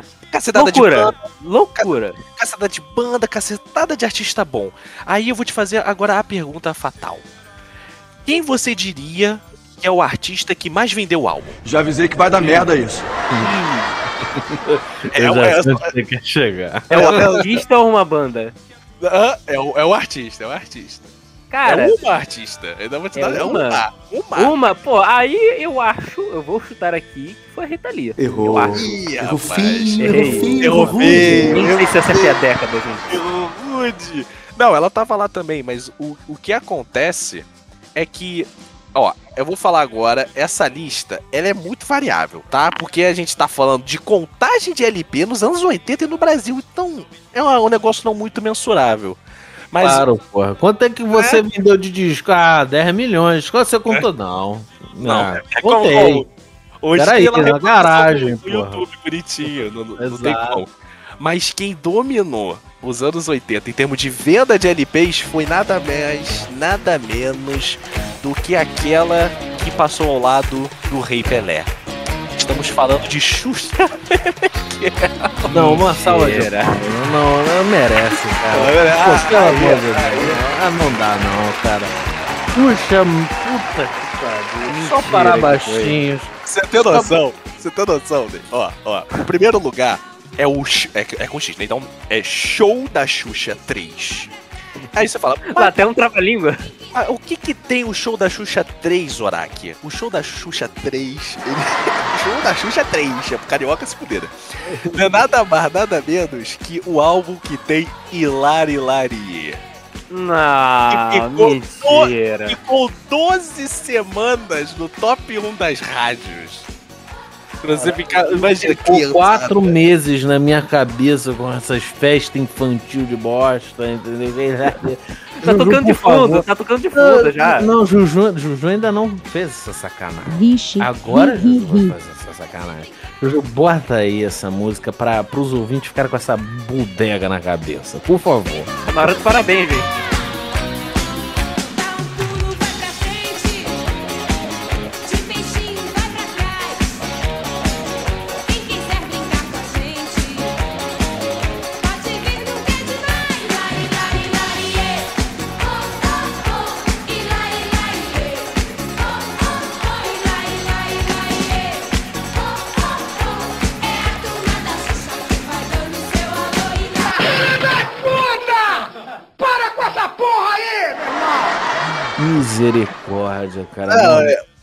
Mas, não. mas agora, vou, vou pensar assim, tá, tá, calma, eu sei, eu sei. Porque a Xuxa, ela não basta o primeiro lugar, tá? Ela está no terceiro, no quarto e no quinto também, tá? Ela Não, para. É o quarto show da Xuxa, o segundo show da Xuxa e o show da Xuxa 1, tá? E o chiqueiro e o isqueiro também, É. né? Mas tirando Xuxa, tá? Pra essa lista não ficar só no parabéns e nas músicas infantis, a gente ainda vai ter ali em segundo lugar o RPM, com a Rádio Pirata ao vivo no álbum. E ali já tá em sexto lugar ali, mas como que a Xuxa dominou tudo, eu tive que puxar o sexto lugar. A gente vai ter Legião Urbana lá Porra, no final dos anos 80. Ah, que susto, já achei que ia falar do balão mágico. Não, balão mágico não, balão mágico não. Mas só, só para finalizar aqui, também queria trazer uma menção honrosa. Que eu tava fazendo essas pesquisas e, como eu tava falando antes, é, é, é meio complicado ter essa contagem de LPs. Mas tem uma artista específica que ela tem um título, aparentemente, que eu pesquisei bastante na internet, como a maior vendedora de discos da década. E eu tô falando de Simone. Talvez você, Simone, não, Não lembre o peguei, nome. não. Não Mas não. a Simone foi aquela que foi a primeira artista a cantar a linda música de Geraldo Vandré, liberada depois da censura do regime militar, pra não dizer que não falei das flores. cantando e seguindo a canção. Somos todos iguais, braços dados ou não, nas escolas, nas ruas, campos, construções, caminhando. Entendeu? A, a riqueza dessa década foi algo extraordinário, né? Apesar da Xuxa, podemos dizer. Apesar da Xuxa, que foi uma Um, dois e três e quatro. Foi uma febre. Depois a gente vai falar mais à frente sobre a música infanto-juvenil, que também foi outra febre maluca, né? Acho legal, porque a gente, a gente já citou algumas vezes, né? Aborto elétrico ali, né? O punk do outro lado. E o punk? Né? A gente comentou no início que não houve nenhum movimento. Mas o gênero cresceu, mas cresceu de uma forma desenfreada nos anos 80. Foi uma coisa louca, foi uma loucura, né? E como começar a falar disso? Por favor, por favor, Juju, som na caixa.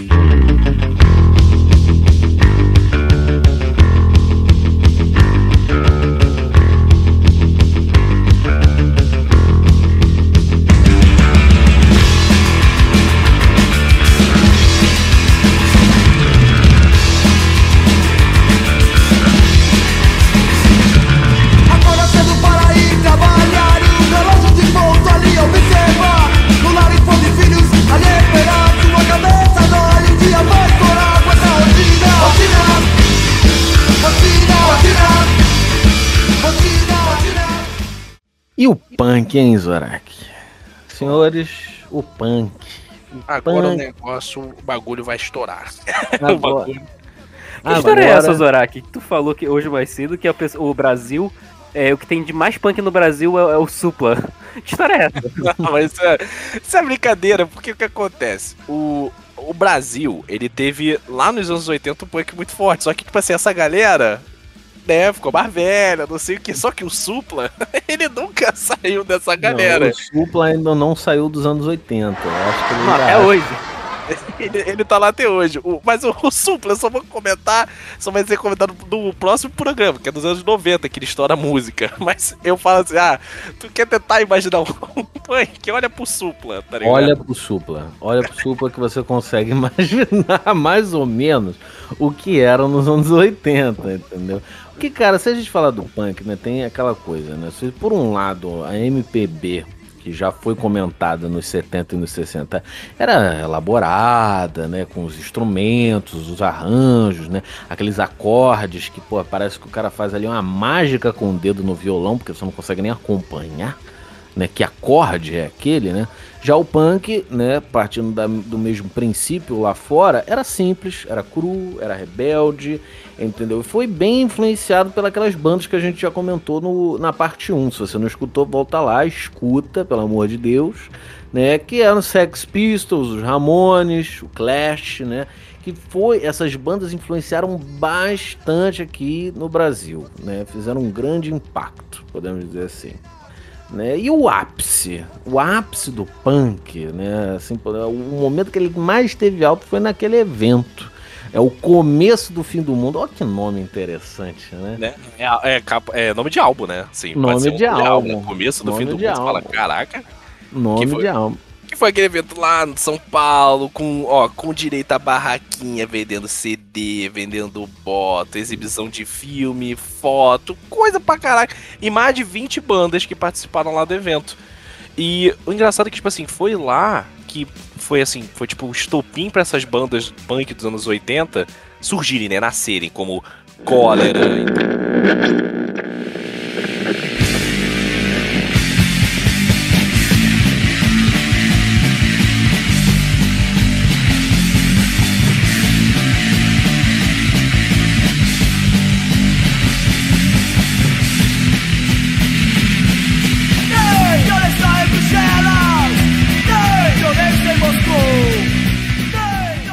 Inocente.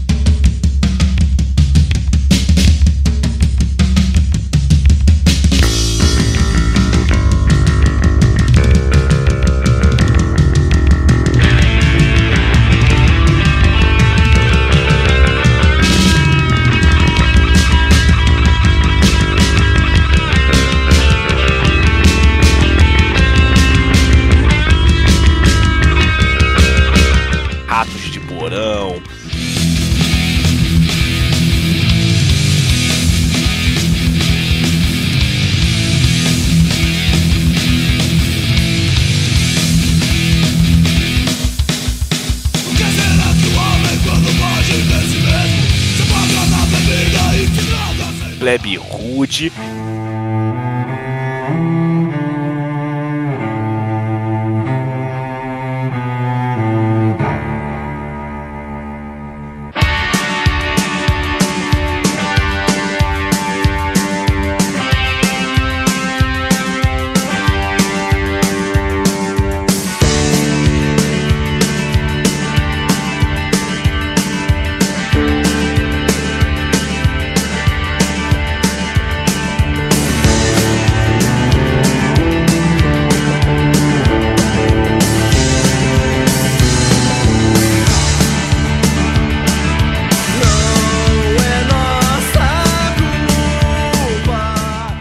Lendária Aborto Elétrico.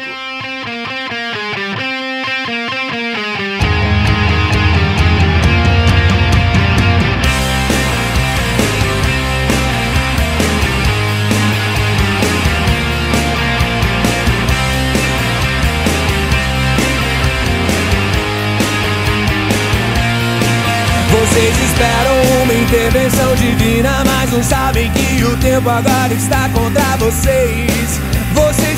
Perdem meio de tanto medo de não conseguir dinheiro pra comprar sem se vender. E vocês armam E também tem, tem muitas outras. Nossa, é- é- era uma coisa, era uma febre, né? Essa, essa, esse movimento, podemos dizer que, por mais que não, não foi caracterizado por um movimento, podemos dizer assim que o punk no Brasil foi uma onda, né? Que levou todas essas bandas na altura, ali na crista da onda, né? E, e a- e por mais que a gente tenha falado do aborto elétrico, né, que fazia parte ali da turma da colina de Brasília, que a gente ainda vai se aprofundar mais à frente, né? Teve outras bandas, que a gente tá falando só de São Paulo, né? No, no começo do fim do mundo. Ele é o Rock de São Paulo. É, mas, mas teve outras bandas que representaram o punk no Brasil também. Tem ali os Republicantes ali no sul, tem o Camisa de Vênus no Nordeste. Então o punk, você pode ver que ele foi diversificado, né? Ele foi influenciado no país inteiro e todo mundo, todo mundo tinha essa noção de punk, né? Que foi uma febre também nos anos 80. Não podia deixar de fora, né? Não, a gente não podia deixar de comentar do punk, que, que também veio com essa cultura dos góticos, skinheads, o punk também, ele, ele fez parecer, né, ele, ele podemos dizer que ele abriu, né, uma Ele agregou, vaga. ele agregou essa galera toda, né? Agregou, agregou com esses clubes underground, a roupa, a maquiagem, bagulho doido, né? E até bandas que não são muito caracterizadas como punk, mas tem ali traços, tem aquela salada que a gente comentou. A gente pode ver a, a música Polícia dos Titãs.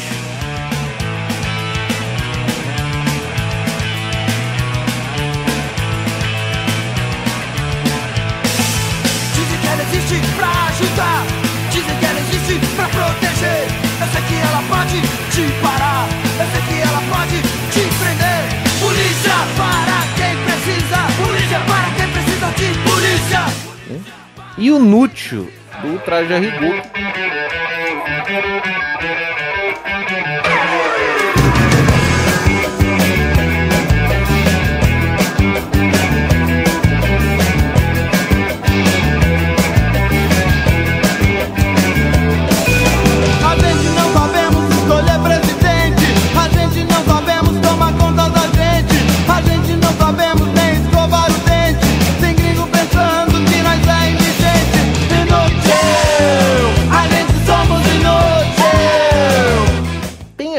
Crítica forte essas duas músicas, né? tem uma crítica forte ao governo, ao regime militar, né? Aquilo que a gente comentou lá no início, né? Com a, a, a Quem sutileza. não lembra, né? Depois que teve Tropa de Elite, que, que tocou de Eu- polícia dos Titãs, né? Depois, mais na frente. Exatamente, E, exatamente. e aí, do que é muito maneiro é que, tipo assim, no o inu, o Nós Somos Inútil, né? Do, do Traje a Rigor, ele foi. O recado da ditadura que acontece, tipo assim, tinha um deputado aqui chamado Ulisses Guimarães. Né? E ele foi um dos caras do, do movimento, o senhor direta já, que a, gente, que a galera chamava. E chegou um ponto, na época ainda da ditadura, que ele ameaçou a mandar esse disco inútil ao porta-voz do governo atual, que era um cara chamado Carlos Átila. E, aí, e ainda o que acontece? E isso aconteceu depois. Depois que tirou o governo, ele ouviu. O Carlos Átila chegou, recebeu em suas mãos o inútil de um traje a rigor, que não é, é nada mais que o movimento. Essa, essa era a ideia. Essa questão, né, disso de um movimento um pouco mais punk, de uma coisa mais revoltada, de tudo que estava acontecendo, é isso. Ele, abre aspas, na visão dos autores, assim, você pode imaginar, ah, a gente é nada, a gente é só população, é isso mesmo, nós somos tudo inútil. Se a gente falou de punk, a gente falou de música, a gente falou de toda essa galera, eu tô sentindo calor, Dale. Tá chegando. Tá chegando. A sua pergunta lá no outro programa. E, e o meteoro? Cadê o meteoro de Brasília? Que ia cair.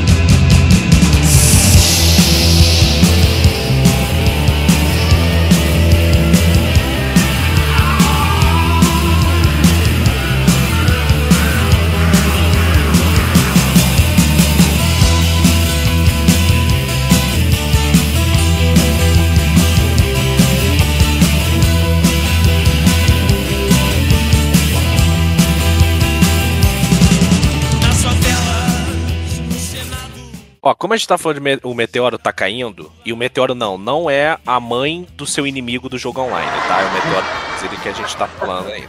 A gente, a gente não tá falando que é a, a mãe. Não é o, não é o Noob Master, né? do- Não, não é o Noob tá ligado? O que acontece? A gente já citou aqui duas bandas que fazem parte de todo esse movimento, que é o Plebe Rouge e o Aborto Elétrico. E a gente. A gente, pra entender essas bandas, a gente vai ter que estar um pouquinho atrás e entender o que, que era a Turma da Colina. Turma da Colina, que é uma região lá de Brasília. E essa galera toda era um grupo de jovens que se reuniam sempre na UNB, a Universidade de Brasília, né? Universidade Federal, sei lá, a universidade pública que tem lá. E dessa turma que a gente vai ver uma galera lendária, nada mais que Renato Russo, Fê Lemos, Flávio Lemos, né, os irmãos, Os André. Pretórios e Felipe Seabra, e entre vários diversos nomes importantíssimos dessa galera. E tipo assim, esse grupo que se surgiu não é nada mais, nada menos se você pensar o grande futuro do rock do Brasil. E não muito tempo depois, o Aborto Elétrico ia, vai se separar em duas bandas que, tipo assim. Se você parar pra pensar, que bom que eles se que separaram, né? Porque o Aborto. Elétrico depois ainda foi virar o Legião Urbana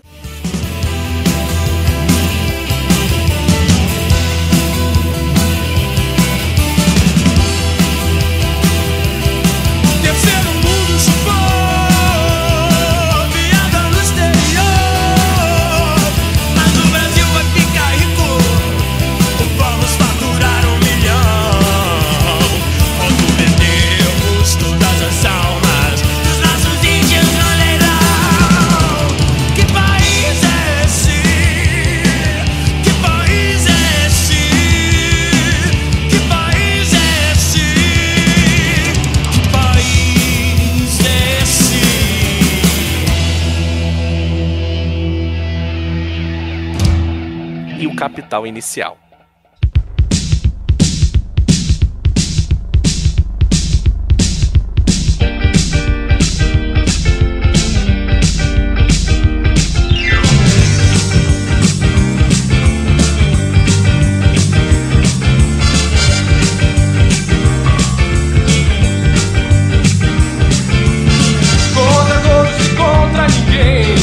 quase sempre nunca só esperando vai acontecer.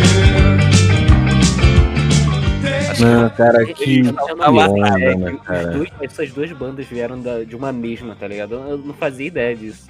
Não, era que onda. O Porto Alegre separou, o nego falou, pô, que merda. Mas não, cara. Surgiu esses dois lendários do rock, né? Que, porra, infelizmente, com a Legião Urbana não seguiu muito adiante, com os anos 90, que ainda vai ser dito. Né, a trágica morte do Renato Russo, ali com Cazuza, né? A gente está falando ali do, do- da AIDS que predominou também, infelizmente, nessa época, o pessoal ficava com medo. Mas, cara, que o Capital, podemos dizer assim, que predomina até hoje, que tem suas músicas até hoje, e, e até hoje tem ali o seu lugar, o lugarzinho ali na, na música brasileira.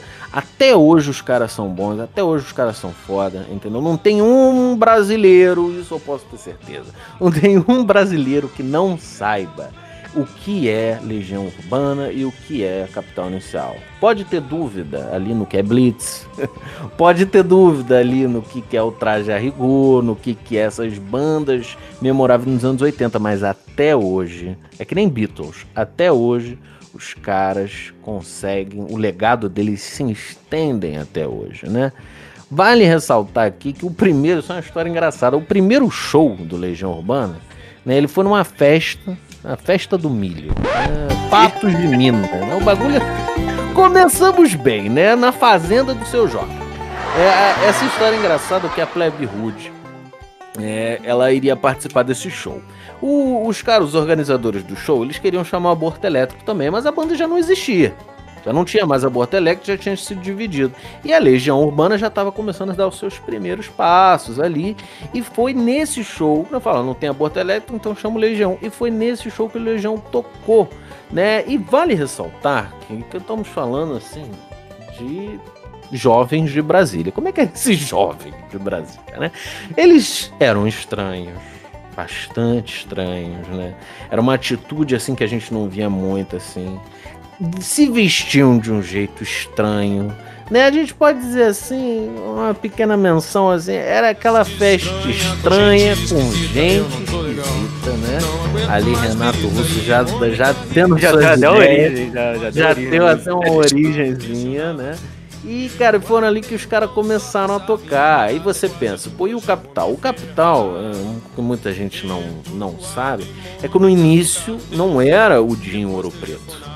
No início era a Heloísa, era uma, era uma menina que cantava no Capital Inicial, mas ela saiu devido à pressão dos pais. Mas aí depois, os irmãos Lemos, eles teriam, tomariam a decisão mais importante da banda, que é ter ali um, chamaram, ter ali uma audição, né, chamar um cantor, né, uma entrevista com o Dinheiro Preto, e foi aí que aí a capital tava feita. Essas bandas, é, é- é- essa música que veio de Brasília é algo que merece destaque aqui nesse programa, porque foi uma febre. Foi uma febre que a gente sente saudades, né? Por mais que a gente não tenha vivido essa época, né? A gente sente uma saudade até hoje, né? Eu, por exemplo, queria muito ter visto um show do Legião, um show, né, de- dessa galera nessa época de ouro, né? Nessa Nesse início, né? Acompanhar, crescer e até depois, né? Porque assim, você vê tudo isso começando lá na cidadezinha de Brasília, cidade, abre aspas, nova, né? Lugar Exato. novo. E aí tudo depois estourando e conquistando o Brasil, né? Essa, essa vontade. E quem um dia irá dizer que existe razão nas coisas feitas pelo coração? E quem irá dizer que não existe razão?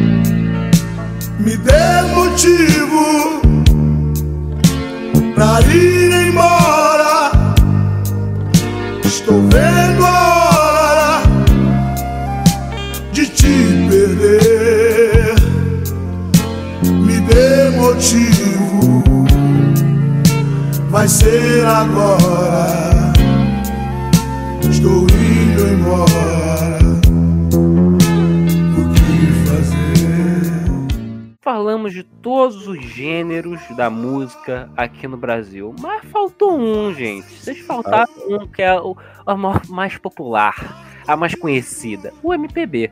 E, tipo, não tem como você falar de, de, de, de- MPB no Brasil sem falar de Tom, Tom Jobim, Zé Ramalho. E, e, cara, porra, vocês que entendem mais, porra, fa- falem dos outros aí que eu não tenho, não tenho jurisdição pra falar Cara, aqui. MPB que muita gente acha que só foi ali nos 60, anos 70. Achou errado, mentira. otário. Foi até também nos 80 e é até hoje. MPB é a joia do Brasil. Né? É aquela coisa que não envelhece, é aquela coisa que a gente sempre está escutando, vira e mexe, aparece aí algum artista que hum, enaltece, que ainda agrega no MPB. Vira e mexe ainda aparece, entendeu? É, se a gente vai falar do MPB nos anos 80, por que não começar pelo festival, né? Que aconteceu, é, o MPB 80, que depois foram outras, foi haver outras edições, né? Que a, a própria Rede Globo, ela convocaria né, esses vários compositores de todo o país para esse festival em específico, né? E se a gente fosse falar desse festival, né, é, aquela, é o mesmo princípio do Rock in Rio, né? É, acho que é um programa que merece somente sobre esse festival, porque foi muita coisa que aconteceu. Mas podemos, assim, ressaltar aqui alguns participantes, né? Oswaldo Montenegro.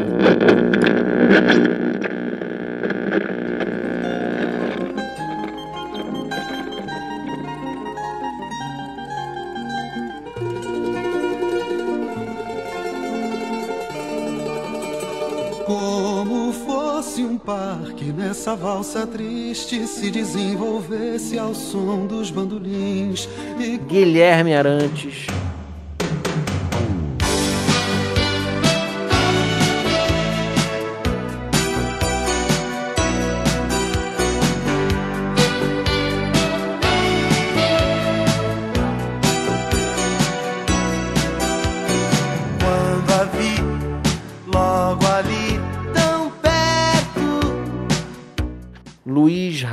Luiz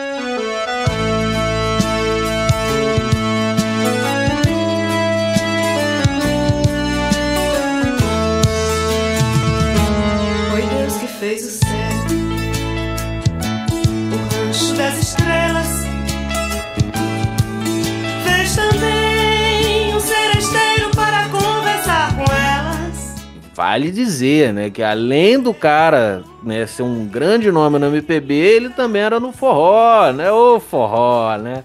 Ah, o, o- o carinhoso forró, né, aqui no Brasil. Você achou que a gente não ia comentar? Achou errado. Bateu uma salva de palma aqui pro profissional. E e ainda teve uma galera. Wagner, o Gonzaguinha, olha Gonzaguinha, você lembra do outro programa? Eu falei de Gonzaga antes, hein? Ó, É. fica aqui. Jorge Benjó, Caetano Veloso, Tom Jobim, Deu Deu falou, Zé Ramalho, Eligina e muito, muita gente, Ah, muita gente. muitos outros, muitos outros. Esses que participavam através de shows, no próprio evento, né? Foi uma mistura, foi uma coisa assim, foi, uma, foi um, um festival muito bonito, que iria inspirar, iria dar energias e forças para muitas vozes da MPB no futuro. Né? Se a gente parar para pensar, Cássia Eller, Ana Carolina, esse pessoal todo, né? E, cresceram vendo esses caras, né? Cresceram vendo essas pessoas cantarem e, e foi algo fenomenal. O MPB não foi tão forte como foi lá em 60 e 70, mas teve o seu lugar, merecido lugar nos anos 80, né? E se a gente está falando de MPB, pá, a gente tem que falar do pop, né? O pop no Brasil, que muita gente acha que, porra, não existiu. Não existiu sim, não foi só o Michael Jackson lá fora que dominou o pop, não.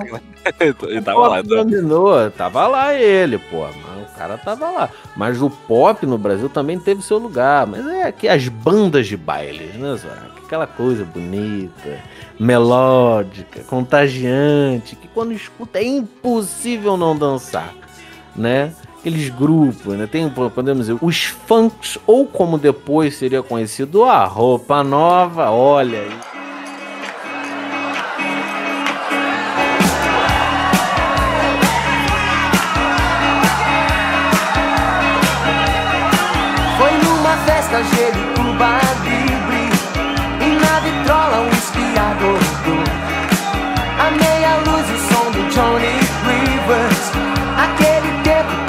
Sonho. Senti na pele a tua energia. Quando peguei de leve a tua mão, a noite inteira passa num segundo. O tempo voa mais do que a canção. Quase no fim da festa, num beijo você rendeu.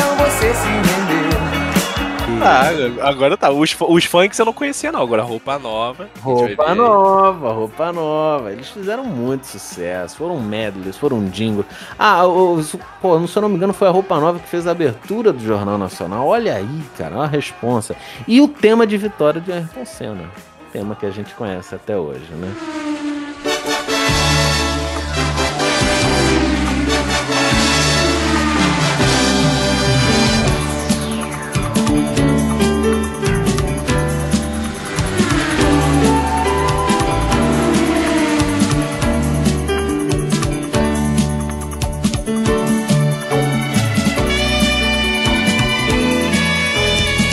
Partir aí do, do carro de Fórmula 1. Pro- Aproveitar fazer um pulinho.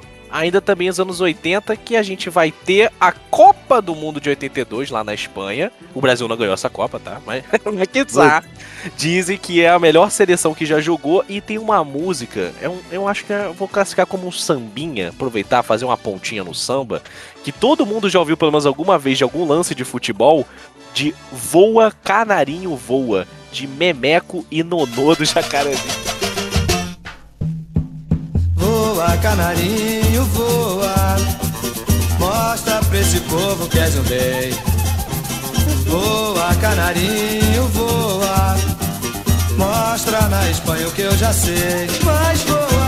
Voa, canarinho, voa. Fica um abraço pro Nonô, fica o trabalho do jacaré. Mas, mas fica, fica um abraço. Mas essa música que era a música tema do Brasil. Era, era isso, né? Depois da ditadura, depois de tudo, né? Ali já no final, em 82. Então, isso de torcer, esse espírito brasileiro, desse orgulho, a Copa do Mundo totalmente ligada com isso. A gente tá falando de Brasil, a gente tá falando de futebol. Não tem como não falar. Então, fica aqui também o comentário de Voa Canarinho Voa. Voa, cara. Eu só lembro do meme do Facebook Canarinho Puto lá, tá ligado? Eu lembro de pistola. Pistolaço. Canarinho velho. pistola. Mas, cara, se, se o rock né, brasileiro crescia, a pop music também crescia através dessas bandas de baile. Mas também a gente não pode deixar de falar do Infanto Juvenil. Se a gente falou de Xuxa. A, gente, É, gente a Xuxa pode- voltando. A, Parabéns. gente, a Xuxa sempre volta, rapaz. Se a, gente, se a gente falou de Xuxa, a gente não pode deixar de falar de grupos, né, de bandas que, porra, marcaram a infância e a adolescência aí de muito papai e mamãe hoje em dia. Pô, os menudos, podemos dizer.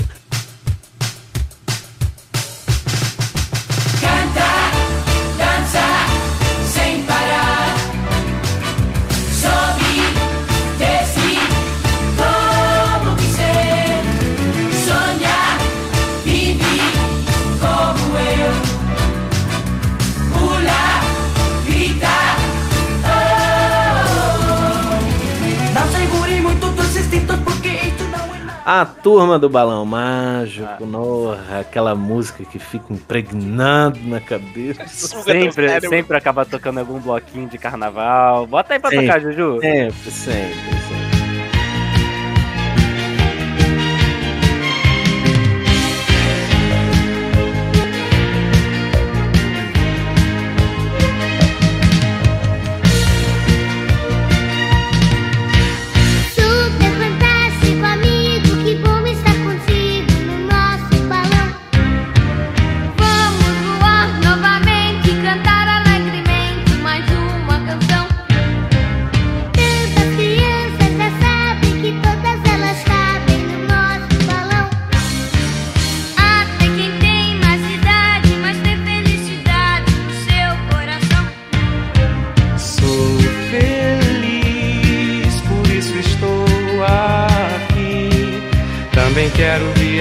Nesse balão. Trem da Alegria.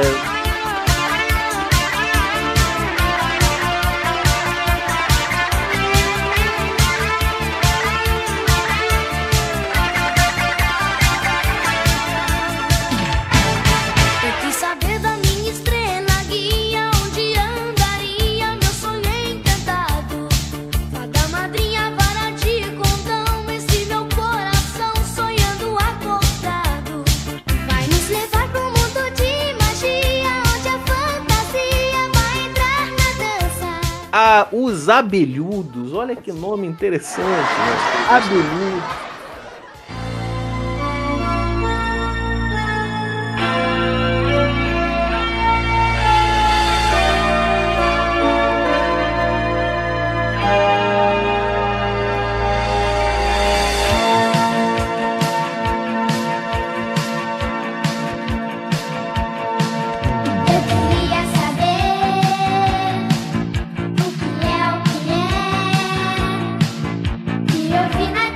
Bandas aí infantos juvenis que, pô, você pensa, acabou. Não.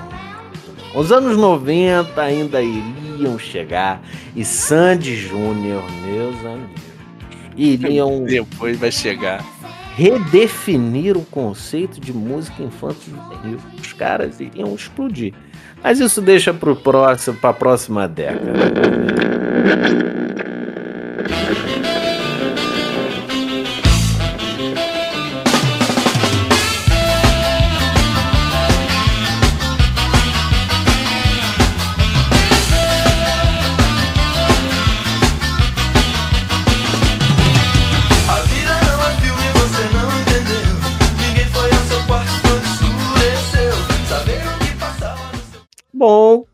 importante lembrar, né, agora aqui nesse finalzinho, e nós somos humanos, pessoal. E se a gente não comentou algum show, alguma banda, ou até mesmo algum gênero, é porque iria se prolongar demais, e aí fugir, já ia fugir da proposta do programa, né? Que o DD Pocket ele já é um programa mais curto, mas como a gente está fazendo essa série, é, ela é um pouquinho mais longa, porque, poxa, a gente está falando das músicas, dos gêneros, então, como é uma série especial, ah, tem essa justificativa, né? Tem essa desculpa para ser um pouquinho mais longo, né? E se a gente errou em alguma coisa, é, por favor, conserte a gente. A, a aba de comentários, a parte de comentários aí embaixo tá aí pra isso, pra vocês consertarem a gente, interagirem e tudo mais. Exatamente, a gente é aberto a críticas, pessoal. Se você tem aí alguma coisa para corrigir a gente, se vocês conhecem, sabem, são aprofundados mais do que a gente em alguma banda, alguma coisa, por favor, a gente quer mesmo que vocês escrevam aqui embaixo, ou nas nossas redes sociais, ou no nosso e-mail, vocês é que escolhem. Entendeu? E então a gente vai ficando por aí e espero, Deio, que a gente tenha respondido a sua pergunta, né? Aqui o nosso querido Brasil, né? Voltando lá agora ao início da, do- da primeira parte. Então, esse é o nosso Brasil dos anos 80. Eu vou, eu vou propor a vocês o seguinte, senhores. É, a, gente, a gente já veio do, do outro programa de uma música belíssima como Story to Heaven. Aí você tá falando, tá, Zorak, você tá doido? Mas eu quero aqui estender a mão de vocês e vamos subir a escadaria, sabe por quê, senhores? Estamos Ah. a dois passos do paraíso. Nossa senhora. Ai, aqui eu dei se despedindo dando um abraço no Tim Maia e junto com o meu cara, esse jacarezinho eu vou embora no avião. E nunca mais vou te deixar. Estou a dois passos do paraíso. Não sei por que que eu fui dizer bye, bye.